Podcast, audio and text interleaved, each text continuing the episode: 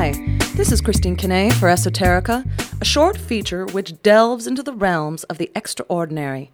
And today, I'd like to talk with you about a wild shared experience I had while meditating. It was Thursday, October 12th, 2006, and I was at the end of a week long group workshop called Lifeline at the Monroe Institute in Faber, Virginia. As a meditative exercise, we were learning to access a specific state of consciousness known as Focus Level 27, or F27 for short. My previous attempts at accessing this state had been intriguing, entertaining, and not really very successful. For instance, I was having trouble accessing a place in F27 called the Healing Center. I could get into the focus level, I could find the Healing Center, and I could touch the doors, but try as I might, they would not open. I found this both amusing and annoying. But on this morning, Thursday, October 12th, 2006, during this specific exercise, I was finally able to open the doors and enter. When I walked through the entrance, the space looked exactly like a hospital, but was a study in white. The walls were white, the floors were white, the ceilings were white, and the people in the center, who looked like doctors and nurses, all wore white and wrote on white charts with white implements, some of them sitting at white tables or leaning on white counters. It was not stark, it was bright and peaceful and very friendly and as I walked through the entrance and down the first main hallway, various people glanced up and smiled, both with their mouths and with their eyes.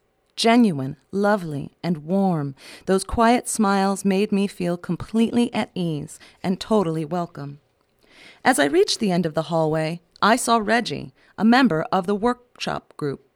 Over six feet tall and stocky, Reggie reminded me of a football player, but he was gentle and several times during the week, we'd had hours long conversations about everything from politics to the strength and frailty of the human heart.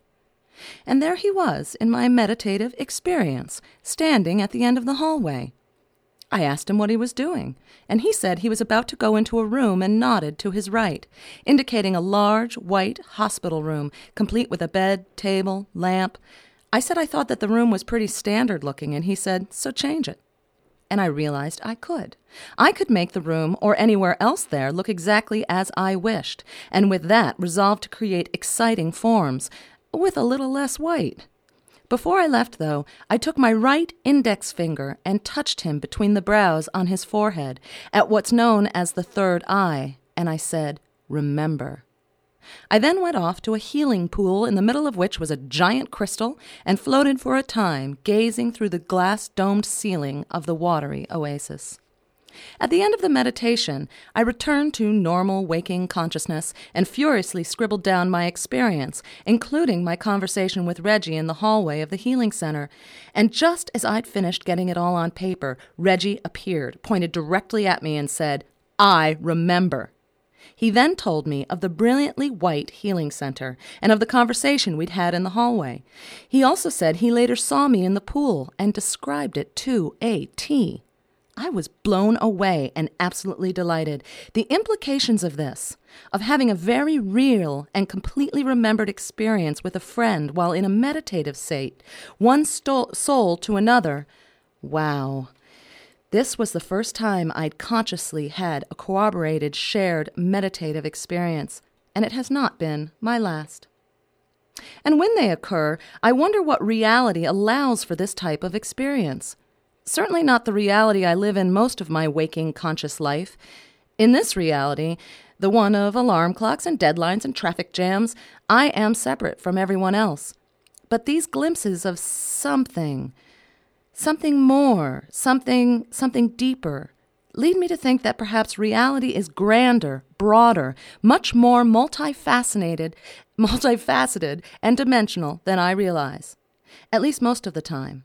And it is through meditation and other non usual channels that I and all of us can experience the greater reality where we can share experiences not just within physical proximity or with the aid of a phone or keyboard, but through thought and energy too.